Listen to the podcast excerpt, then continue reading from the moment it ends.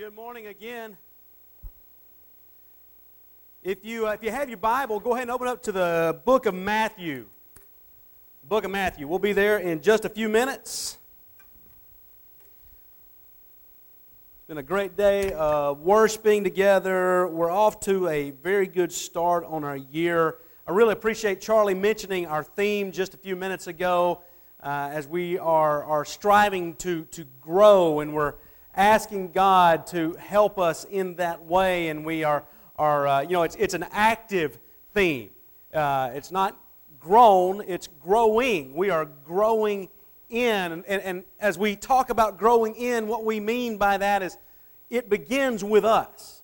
It begins with every single person, every single minister, uh, uh, member of this church saying, I am going to be dedicated to following after Jesus. I and my family, we are going to seek Jesus personally, individually, in our daily lives. We are going to be spending time in His Word. We're going to be spending time praying to God individually and collectively as families or, or, or together. And when we do that, when we dedicate ourselves, when we begin individually to focus on our relationship with God, that is going to help us grow from within. And I think it's as we begin to grow inwardly that it is organically going to need to growing outwardly. It's going to help us in our outreach, in our, our mission to Providence Plaza. You know, we've been going to Providence Plaza for the last uh, two years now. We try to go once a month over there, and we shut our doors on whatever night it is we go on a Wednesday night that it happens to be, and we go over there and we take the church into Providence Plaza. And it has been such a, a blessing to be there. We're getting ready to go again in, in just a couple of weeks. But we cannot grow outwardly, we cannot grow out unless we are growing in. Does that make sense? Because it's once we are, begin to grow inwardly, we realize we realize that there is a purpose that God has put us here for. There is a purpose in us being here together. There's a purpose for us as a church, and it is not to exist within these walls only, right? It is to take the message of the kingdom outside of our walls, to take it into the community of, of, of people that don't know Jesus. And that's why, starting last Sunday, we started to incorporate the prayer for the lost. And we're going to have that as a part of our call to worship every single Sunday of this year. We're going to have our, our scripture reading through the Psalms. And then, just as Jimbo prayed a little while ago, we're going to have that prayer for the lost where we spend 30 seconds focusing on, on one or two or whoever it might be, people that don't know Jesus. We're going to ask God to grant them faith. And then, whoever leads us through our call to worship will lead us through that prayer for those, those individuals. Okay? And that's part of growing outwardly. As we grow out, we grow in our love and our faith for others, for those that don't know Jesus, for those that need a touch of Christ in their lives. And that's one of the ways that we do that. And we believe that once we begin growing in, we will begin growing out. And as we grow in and as we grow out, we will begin growing together as a body, both in spirit and numerically. And so that is, you know, that's become our, our theme for the rest of 2016. And so you'll see, you'll see that theme all over the place. You'll see it in the, in the bottom uh, uh, corner of the message slides as we go throughout the year. Uh, you, you know me well enough by now to know that I, I preach one point sermons that I give you usually at the very end. And what it's going to be called for the year is the growth point. This is what is going to help us. This is what is going to help us grow in our walk with Jesus, our walk within our faith. And so you'll see that pop up at the end of, of every single uh, every single message. I'm, I'm, excited about that. I'm excited about the, the year. I'm excited about the things uh, that we are, are, are planning and that we're wanting to do. I'm excited about your excitement. As I've heard you talk about growing, as I've heard you talk about reaching out to people and inviting your friends and your neighbors, as I've heard you share the different commitments that you or your family have made to start reading your Bible more or reading your Bible together, to read uh, devotional books and things like that. That is very exciting to hear that, hey, you know, we're, we want to do this. We want to grow because, you know, and I said this a couple of weeks ago I am not content with where we are. Are you?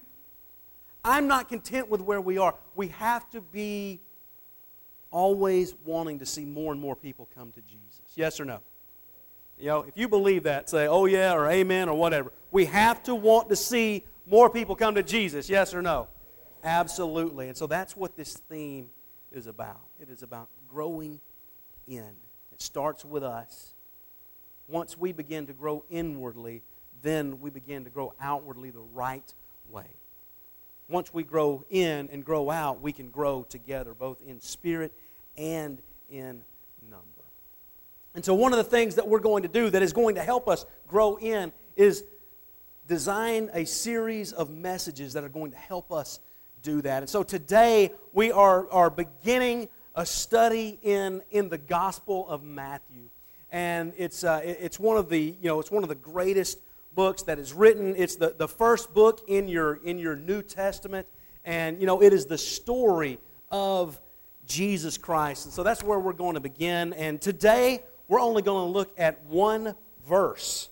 One verse today, but then come back because there's a whole lot more that we're going to cover as we move through this, through this material. You've heard me mention Randy Harris before. He is a uh, professor out at Abilene Christian University in, uh, in Abilene, Texas.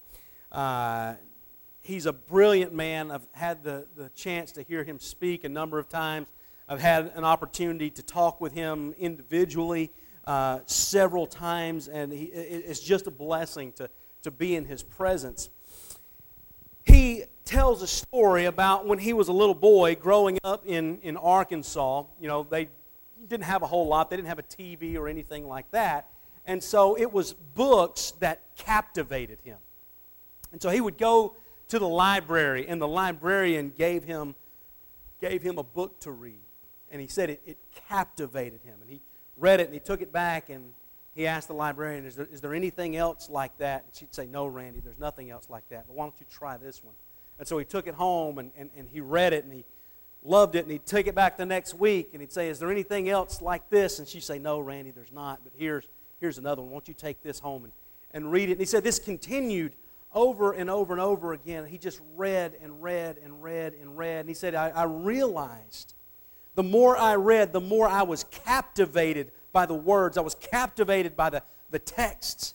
I was captivated by the way the sentences were organized in the paragraphs and how they were leading me from one place to another, how they were taking me on a journey, and how at the end of that journey, there was the, the resolution. There was conflict, there was pain, there was heartache, there were times of, of great joy, but it would resolve in the end. He said, I was captivated. I was captivated by the words that I read. And that's what Matthew attempts to do.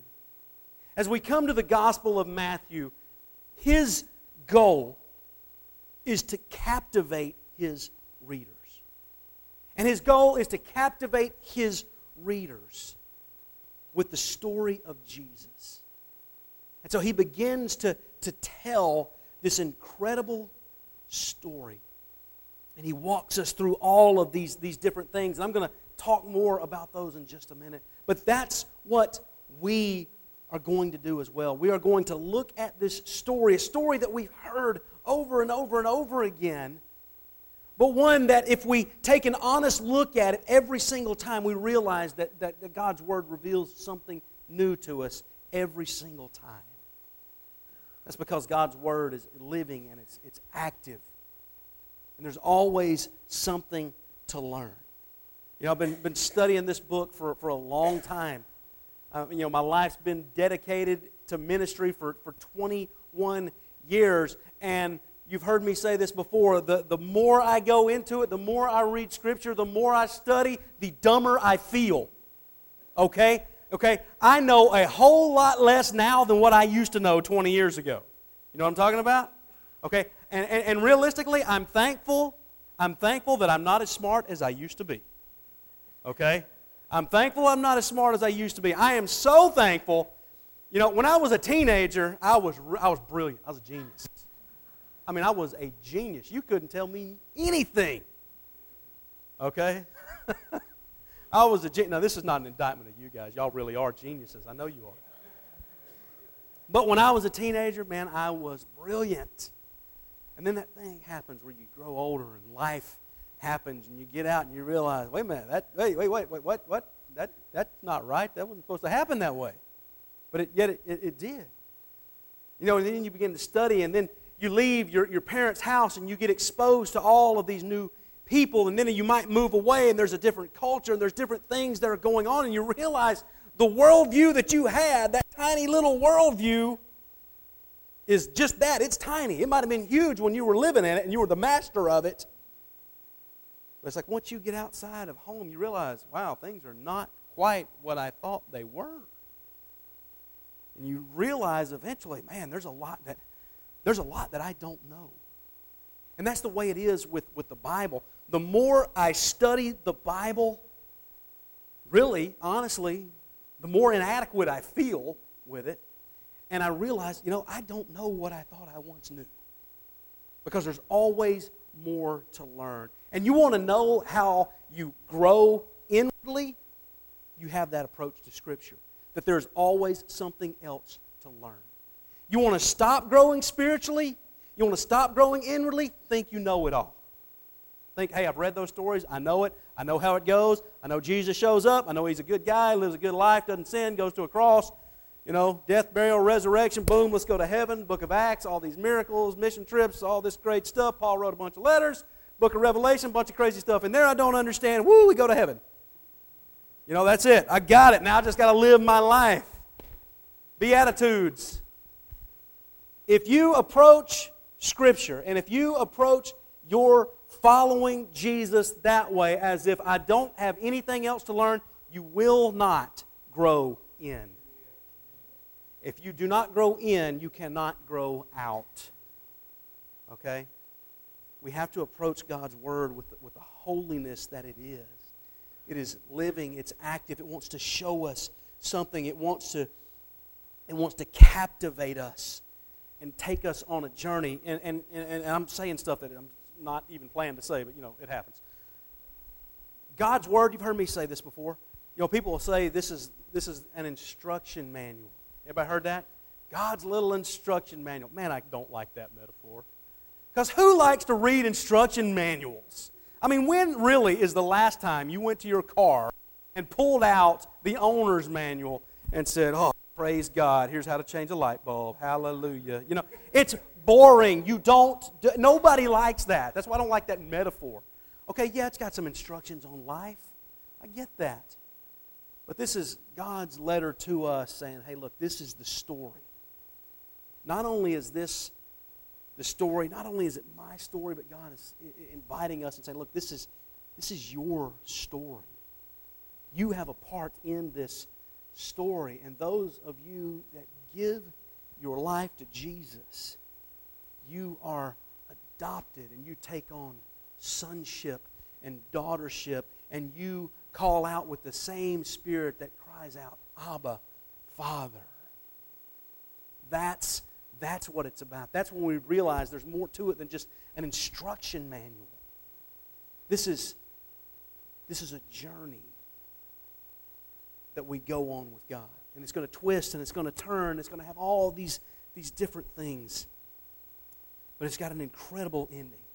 And so today we are going to start looking at Matthew's version of the gospel. The gospel according to Matthew is, is, is how, it is how it is written. All right, now I'm going to throw some things up here for you as we, we take this, this look at Matthew. But before we do that, let's, let's just let's pause and let's, let's pray uh, over this series. God, we thank you for the day you've given us. We thank you for allowing us to be here. We thank you for a time of worship that we've had and a chance to remember the death and the burial and the resurrection of Jesus Christ around the table. God, it's that, that resurrection, that, that hope that we have in Jesus. And we're so grateful to that. God, it's because of that resurrection that there is no fear with death, that there is no sting to death, that God, we realize that with you, with Jesus, death, death is just the veil that we have to pass through. to be with you. And so, God, we, we're grateful for that. We're grateful that you've removed the fear of death. And God, now as we begin to, to look at this story once again, as we begin to, to consider what Matthew has to say about Jesus, I pray that you will help us to see it with fresh eyes and, and fresh hearts. God, I pray that, that you will captivate us as we move through, as we move through this story. We thank you for Jesus. God, we cannot thank you enough for Jesus. But we praise you. It's through your Son's name we pray. And all together we say, Amen. All right, so let's take a, let's take a quick look at uh, Matthew. Now, it's called the Gospel according to Matthew, but you know what? Actually, nowhere in the Bible, nowhere in the book of Matthew does it say that Matthew actually wrote it. Did you know that? It never says that Matthew wrote these particular words down. But you have these early church fathers, especially by around 125 AD, they attribute everything that is written in this book back to Matthew. That these are the words that, that Matthew the apostle, uh, Levi the tax collector, this are the, these are the words that, that he penned and that he wrote down. And he wrote down this story. It was probably written during the last quarter of the first century. Now, the dates range kind of far and wide, and you'll see some dates written as early as the, the 50s on out to the, to the 80s. You know, it's kind of it's kind of depending on who you read and what kind of what their timetable is, and it doesn't really matter. But what we know is that it was written somewhere around the, the last quarter of the, of, the, of the first century. We also know this that Matthew probably used the book of Mark, the Gospel of Mark, as his source material. Now, the book of Mark is the oldest gospel, it is the first gospel that was written. And Matthew took the book of Mark, and it's likely that he had that in front of him as he was writing down his story, his version of the accounts. And you can go and read lots of material about that on the, the authorship of Matthew, and there's all kinds of stuff that is there that you can read about that is, uh, that is, that is really interesting. Now, if there's going to be a key verse, if there's going to be a key verse that we focus on throughout the study of this text, it's this one right here. So if you want to write it down, if you want to underline it or circle it or highlight it or whatever, and this is the verse we're going to look at this morning, I'm going to come back to it at the end. It's this right here. The key verse is This is my son, whom I love. With him I am well pleased. That is going to be, I think, the foundation for what we are going to do as we, as we look through this, this incredible book of Matthew. And the purpose of Matthew's gospel is this it is to identify Jesus as the Messiah, Jesus as the anointed one, the Son of God. He is Emmanuel, He is God is with us. That is what He is trying to do. He's going to establish who Jesus is. Now, for uh, as we move through this stuff, uh, there's sort of a, a, framework that I'm going to try to set everything into. And uh, several years ago, about actually 14 years ago, I met a guy by the name of uh, Dr. Dallas Burdett. And uh, he's, a, he's, a, he's a brilliant guy as well. And he gave me a, um, a, a paper that he had written, an academic paper. And it was dealing with some stuff with the Gospel of Matthew, and it helped me to see this in a, in a very unique way and, and, a framework and a structure. And I'm going to follow kind of his structure as we, as we go through this, uh, as we go through this text. But it was just really incredible to, to sit and listen to him describe this book and to point out these, these sort of these literary devices that sort of help advance the story and carry you on into the text uh, the book can be, it can be broken down into all kinds of ways. There's all kinds of ways that you can break it down. You know, there's large chunks of, of teaching material. You know, the, the main one that comes to mind is what? The Sermon on the, the Mount, Matthew chapter 5 through 7. You know, you have these huge chunks of teaching where in that sermon, Jesus is, is talking to, to the crowds that are following him. He's also addressing the religious leaders, who we're going to talk about in just a minute and he is saying, Look, here is how your life should be lived.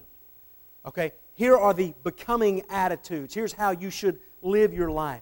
Not only that, he's going to challenge those guys directly. Okay? And he's going to say, You've heard it said this, but now I'm telling you this. And he's going to raise the standard for how people live. Okay, and that's what we have to do as well. If we are going to grow, we have to raise to the standard of Jesus, yes or no?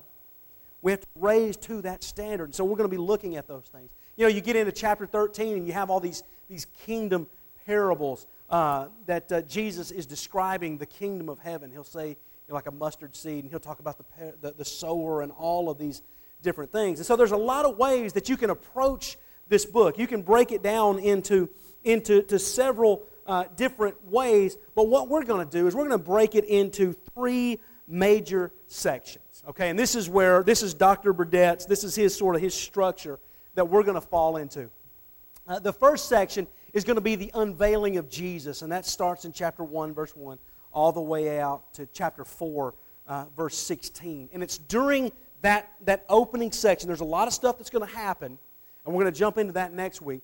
But there's a lot of stuff that's happening. But it's during this time that Matthew is establishing who Jesus is that he is the Son of God, that he is the Messiah. He's going to, to point out several different people, and we're going to look at them in just a minute. He's going to give us the different points of view about who Jesus is. And then once we wrap that section up, we're going to move into the, the public ministry section of Jesus' life that starts in 417 that's going to run all the way out into chapter 16 and it's here that jesus begins teaching okay? It's then he begins his, his ministry in, in galilee and he's going around and he's saying all these great and these wonderful things. It's during this time that he's healing people and he's feeding thousands at a time and he's raising the dead and he's doing just these incredible things. And then at the end of, of that section starting in 1621 through the end of the book, you have what is described as the journey to Jerusalem. The journey to Jerusalem. And that basically means that there, became, there came a point in Jesus' life and in his ministry when he realized okay, if I'm sent here to fulfill a purpose, that purpose is to go and to die on a cross. And, and, and something within him, whether it comes from God or Holy Spirit, he just knew it as he continued to grow. He knew that, okay, it's time to start going toward Jerusalem. It's time to start making that journey there. And it's not like he, you know, like we do, like we'd get on a plane and hop over and be there, you know, the next day. It took several months for him to, to make his way there. And it's as he is journeying, there are stops that he's going to make along the way. There are people that he's going to encounter as, as, uh, as he makes his way to, to Jerusalem. And you'll know when these section changes come about. Uh, there are some signals that Matthew has put into the text that'll let us know when we reach the end of a signal, uh, uh, end of a section. At the end of the first section, it's going to say, "From that time on, Jesus began to preach." Okay, and that's where he's talking. He's going to begin to talk about the kingdom. Okay, and he's going to talk about the kingdom of heaven, and it's, it's, it's time, it's here. He's going to move into the Sermon on the Mount and all of these other things. And that's the, the end, uh, that's the transition statement that's going to move the story along. It's going to advance it from section one to section two. Okay? The identity of Jesus has now been set up. Everybody knows who he is. It's been established. And from that time on, the established identity, Jesus is going to begin to teach. He's going to begin to preach. The second one is this one. And it's from that time on, Jesus began to explain. And this is where the journey to Jerusalem begins. From that time on, Jesus began to explain that he must be what? Delivered into the hands of sinful men. From that time on, he's going to be heading toward the cross. And it's when we get to that marker right there, you have this shadow of the cross that begins to loom large over Jesus' life as he begins to make his way to Jerusalem, ultimately, ultimately to be resurrected. But first, before he's resurrected, he has to die a very horrible and a, and a very, very painful death. And so that's just kind of the, the markers that you're going to see.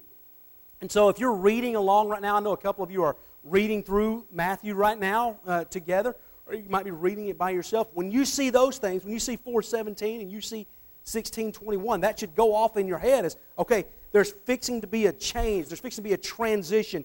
Something else is happening that is going to advance the story to the next spot. And so kind of be, be watching out for those things as we, as we read together. uh, something that you're going to notice, something that you're going to notice as we move through the book is conflict. Now, who likes conflict? Anybody? S- some of you, I think, might like conflict.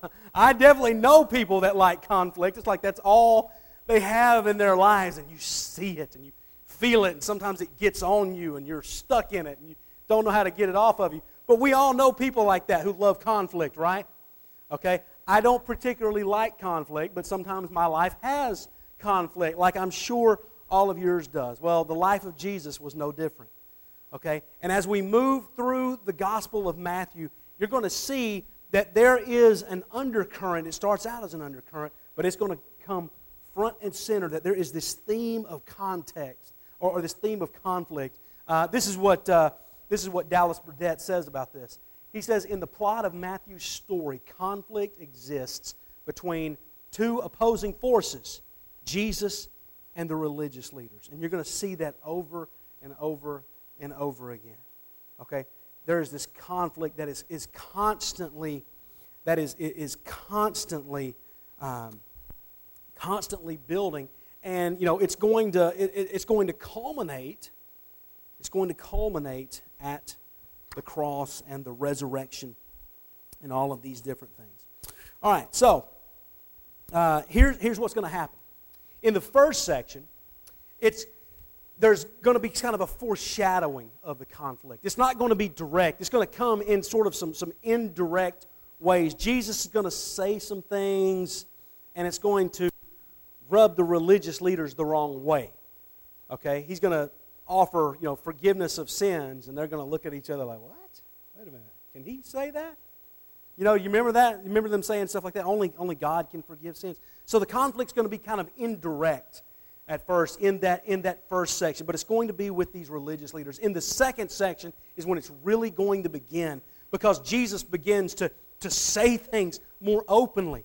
He's going to say, You've heard it this way, but I'm telling you it's this way. Okay? And to, to the establishment, man, that's going to jump all over them. Because they're going to say, wait a minute, we've been doing it this way for years. This is God's handed down law. Moses gave us these words. And Jesus is going to come along and say, yeah, that's fine. But here is a new interpretation of this. Here's a new midrash. Here is a new way to think about this. You were living at this level, well, I'm, I'm going to call you to a higher standard. And we're going to get into that. And when you get into Matthew chapter 5, you have this, this section that's just called the new authority. And it's those statements. You've heard it said this, but now I'm telling you that. Okay? And then there's going to be times where Jesus is going to say things that are really nice, like, Your righteousness must surpass that of the Pharisees. Okay? Now then, when I used to read that as a kid, I think, man, that, that's, that's pretty good because those guys were righteous. But that's not what Jesus is saying at all. He's saying, look, these guys have the show, they look like they're righteous, that can't be the way you live your life. You're going to follow me. You have to live differently. Okay? It's not about tying a millstone on somebody's neck. It's about my yoke is easy, my burden is, is light. Okay? You come follow me and you're going to find rest. And when he's talking about yoke, he's talking about his teaching.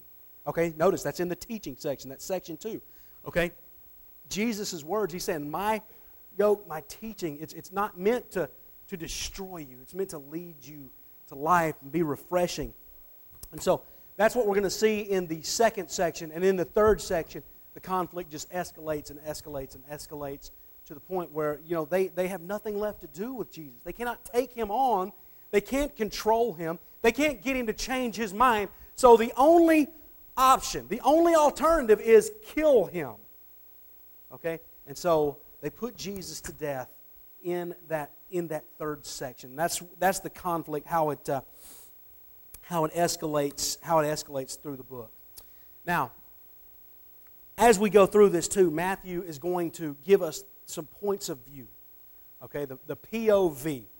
Uh, you read any story that has multiple characters in there, and you always have a different point of view, right? Okay, there are a lot of people that wonder why you have four gospels. Okay, why do we have Matthew, Mark, Luke, and John? Well, those are the different points of view. Okay, those are written by different people. You have Matthew, and you have Mark, and you have John, who are, are Jews themselves, Okay, and you got kind of these, these different perspectives that are coming in. Okay, you got you got Mark who is just I mean he just steps on the gas and go. He doesn't talk about the birth or anything like that. I mean chapter 1, chapter 2 open up and it's miracles and it's demon encounters and it's conflict. I mean just right away. You have Matthew who's going to take some time and he's going to set up the story. Okay, he's going to he's going to open right up with the, the, the our favorite part of scripture to read, the genealogy. You know, the really just the part that we love. The part that when I guys when I assign you guys the call to worship, you pray. I don't give you that text to read out loud to pronounce those names, and I usually do it anyway for my amusement because uh, I don't know how to pronounce them either. But then you have John, and he's got this prologue that is just ridiculously hard to get out of. I mean, it starts off easy. In the beginning was the Word, and the Word was with God, and the Word was God. And drop down to verse 14, and you know, the Word the Word became flesh and, and took up residence among us. And then it gets really difficult as it moves into the story, and John's got these I ams and all these different sayings, and he's got these different things. And then you got, then you got the Gospel of Luke that, that kind of starts like Matthew. It's got a birth story, and it's got a genealogy, and it's got all these other stuff, all these other things. But then you re- realize it's written to a completely different kind of audience. It's not addressed to just, just Jews, it's addressed to everybody because Luke is not a Jew. Okay, he's the one writer uh, uh, of the Gospels who's not a Jew. He's a, a Gentile, which is, you know, all the Gentiles in here, raise your hand. If you don't know, raise your hand. If you're not sure, raise your hand. All of us are, are Gentiles. I don't see any Hebrews among us this morning. So that's just about all of us. If you are, sorry, uh, shalom, friends. Um, but that's all of us. Okay, so you have these different you have these different points of view about Jesus. Now, then they all arrive at the same conclusion, okay, that Jesus is God's Son. But what Matthew is going to do is he is going to show us, he's going to show us some of the points of view that we see, uh, that we see in Scripture. And as we work through the book, you'll notice, this is what this says, this is what Dr. Burdett says. He says, as you notice, you'll notice we'll be confronted with the different points of view concerning the identity of Jesus. Matthew's point of view is this that he is going to be born, born of a virgin. He's going to be named Jesus. He'll also be Emmanuel, which is God is with us. And you see that there in chapter 1 as he is describing the encounter between Mary and the angel Gabriel. And, uh, you know, Matthew brings in this prophecy that says, you know, you are to name him Jesus. He will be born of a virgin, you know, and he will also be called Emmanuel.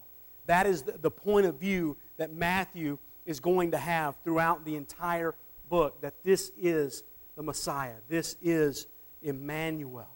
Well, then there's the Magi. And we don't know much about the Magi. We don't read much about the Magi except at the beginning of the story. But their point of view, even though they only have a minor bit part, their point of view is that he is the king of the Jews. Because what happens? They arrive in Jerusalem. They go to Herod, and that's who they ask for the king of the Jews. Where is this this king of the Jews we've heard about. Well, that leads us to Herod's point of view, and he's deeply disturbed by this because Herod is afraid that he's going to lose power. Okay? Herod doesn't have a lot of power to begin with. Okay? Now, over the Jews, he might, but Herod is a puppet king. Okay? He has a throne because Rome does not want to directly deal with these Jews. So he sets up the Herods, you just sort of be the king over these people, but you're really not the king. I'm the king. Hail Caesar. Caesar is Lord. But you be the king over these people. Okay? So he's not even, he's not a really a real king. He's just sort of this puppet king, but yet he hears about this king of the Jews. Okay, and he's disturbed about this, and he kind of makes up this farce about figure out where he is and come back and tell me who he is, and so I can go and, and I can go and, and worship him too, knowing full well that he doesn't intend to do that because what does Jesus have to do? He's got to go live in Egypt for a couple of years. Okay? Because Herod had this wicked plot to kill all these baby boys two years old and younger that might possibly be this, this king of the Jews. And so that's, he's afraid of Jesus. That's his point of view. Well, then there's the religious leaders. And you'll see it all throughout there that they don't believe Jesus is who he says he is. There's, there's a couple that do along the way. Uh, you know, Nicodemus, he's going to kind of come around a little bit. You know, of course, you don't see that until you get into the Gospel of John. But there are a couple of them that sort of recognize who he is. But on the whole, the religious leaders, they don't really think Jesus is who he says he is. And when they've hung him on the cross, you sort of see that as they begin to mock him. You know, he saved others, let him save himself. You know, he says he's the king of the Jews, okay? What was the, what was the, um, what was written on the parchment or the sign, the notice that was attached to the cross? Do you remember what it says? King of the Jews. They did not believe that. They're mocking him as they do that. Okay, and so as they say, as they say, let him save himself, he saved others, you know, they don't believe that either.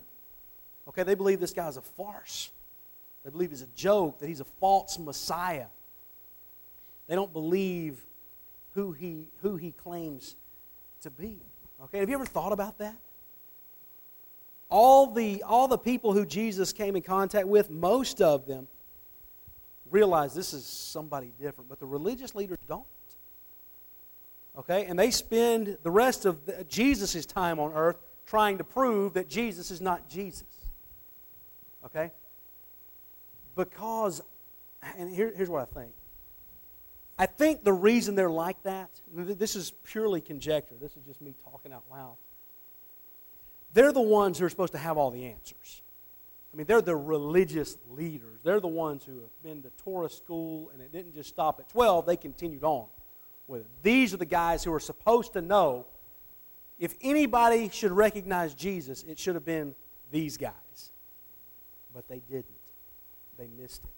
Okay? And because they fail to recognize the signs, just as Jesus said, you know, you look and you look, but you don't see. You know?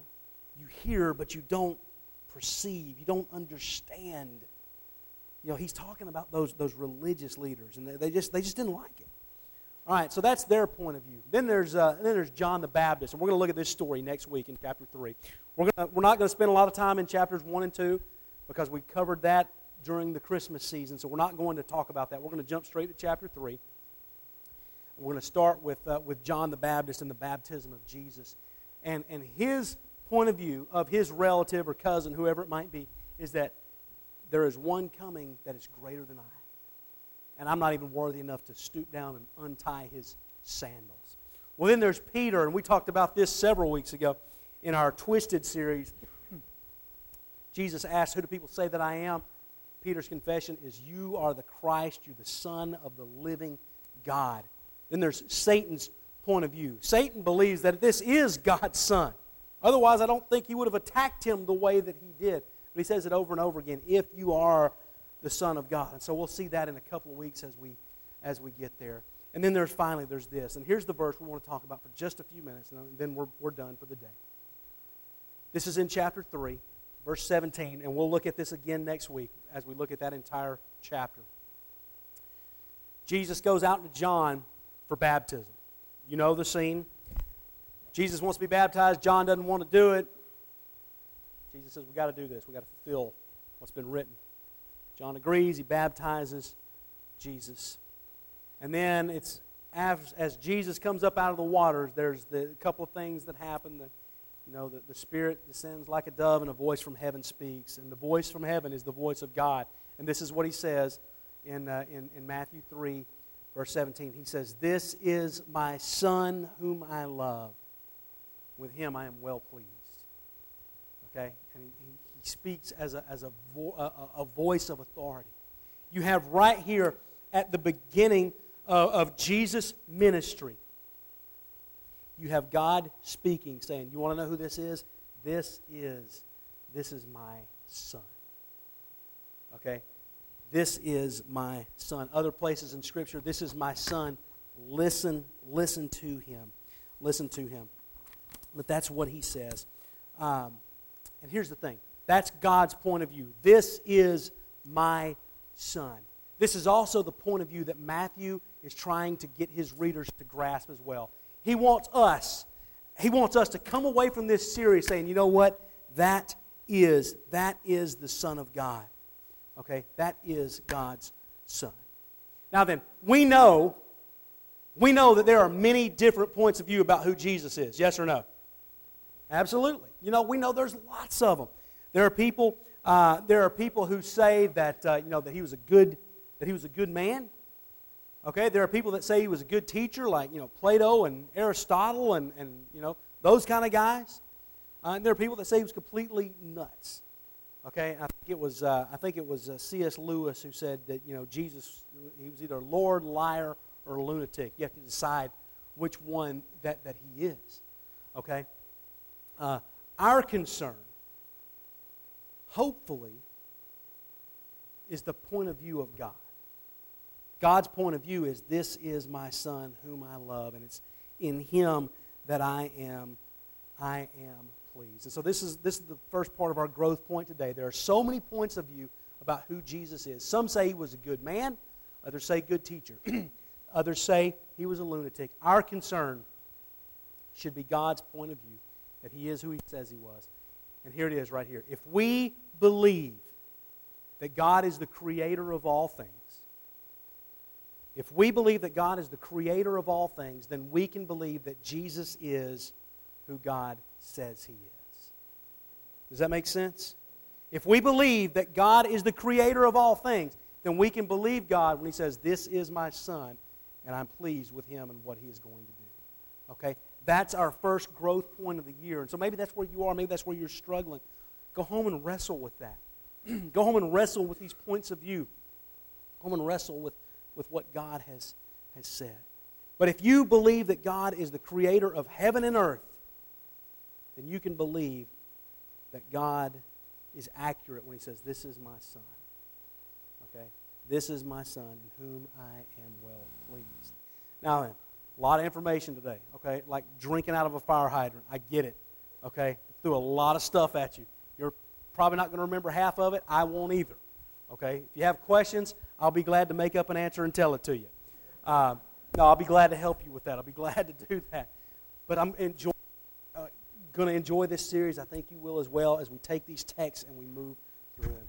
What our, our goal at the end of this series is, is to be able to say, you know what, my point of view is God's point of view. God's point of view is that Jesus is Lord. He is the Messiah. He is Emmanuel. Next week, come back. We're going to talk about uh, chapter 3, the baptism of Jesus, and how God personally enters the story. We're going to see how he does that. For today, if you're struggling with where you are in your faith, maybe you've not been doing these things we've talked about to grow, maybe you've not been talking to God, you've not been reading your Bible, why not start today? Why not turn back to Him, start growing inwardly so that you can begin to grow out and so that we can grow together. Some of you means you got to come back to Jesus and just say, hey, look, I've blown it. I need another chance. Please forgive me. For others of you, you've never given Jesus a chance, and maybe that means I do believe that Jesus is God's Son. He is the Son of God that God was pleased with, and I want to be a part of this kingdom. And so you confess that Jesus is Lord. When you confess Jesus is Lord, you're baptized into his name, reenacting, participating with, joining Jesus in the death, the burial, and the resurrection. As you're dead spiritually, you're buried, and you're raised to new life in Jesus. And you can do that as well. If we can help you, if we can pray for you, Jeffrey's going to be right down front. Come and, and, and speak with him, and he'll be glad to help you in any way we can. But uh, don't go away hurting. Don't go away carrying a burden that you don't have to carry that Jesus never intended for you to carry. If we can help you in any way, why don't you come while we stand and while we sing?